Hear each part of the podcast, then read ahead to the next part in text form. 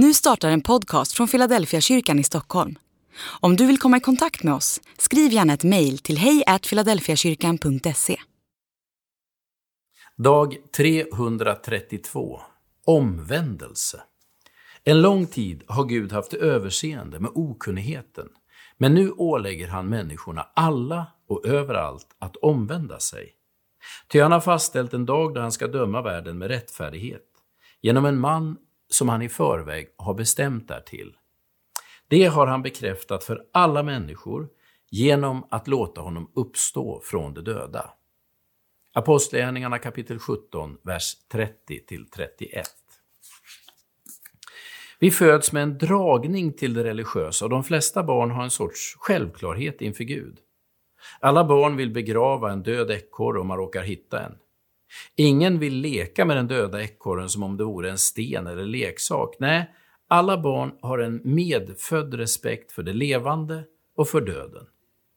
Med tiden växer det bort eller sorteras bort till förmån för mer rationella förklaringar av världen. Men från början är vi alla andliga i utgångsläget. Barn har lätt för att tro på Gud och på himlen, som om en andlig verklighet finns med oss från början. När Paulus talar om omvändelse kan det betyda att man vänder sig bort från något, eller vänder sig till något, eller vänder tillbaka till något. Jag föredrar det sista. Att man vänder tillbaka till något.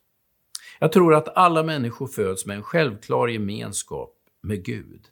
Man föds inte som syndare eller som förtappad. I så fall måste en människas födelse vara ett brott mot Guds vilja, och det tror inte jag. Jag tror att man föds som Guds avbild rakt in i Guds vilja. Men man föds in i en värld som är infekterad av syndens virus, ett virus som slår ut vår gemenskap med Gud. Man föds inte sjuk, man föds frisk. Genom frälsningen blir vi kallade att vända oss bort från synden, tillbaka till Gud och tillbaka till vårt ursprung. Att omvända sig betyder inte att gå på en ny och okänd väg.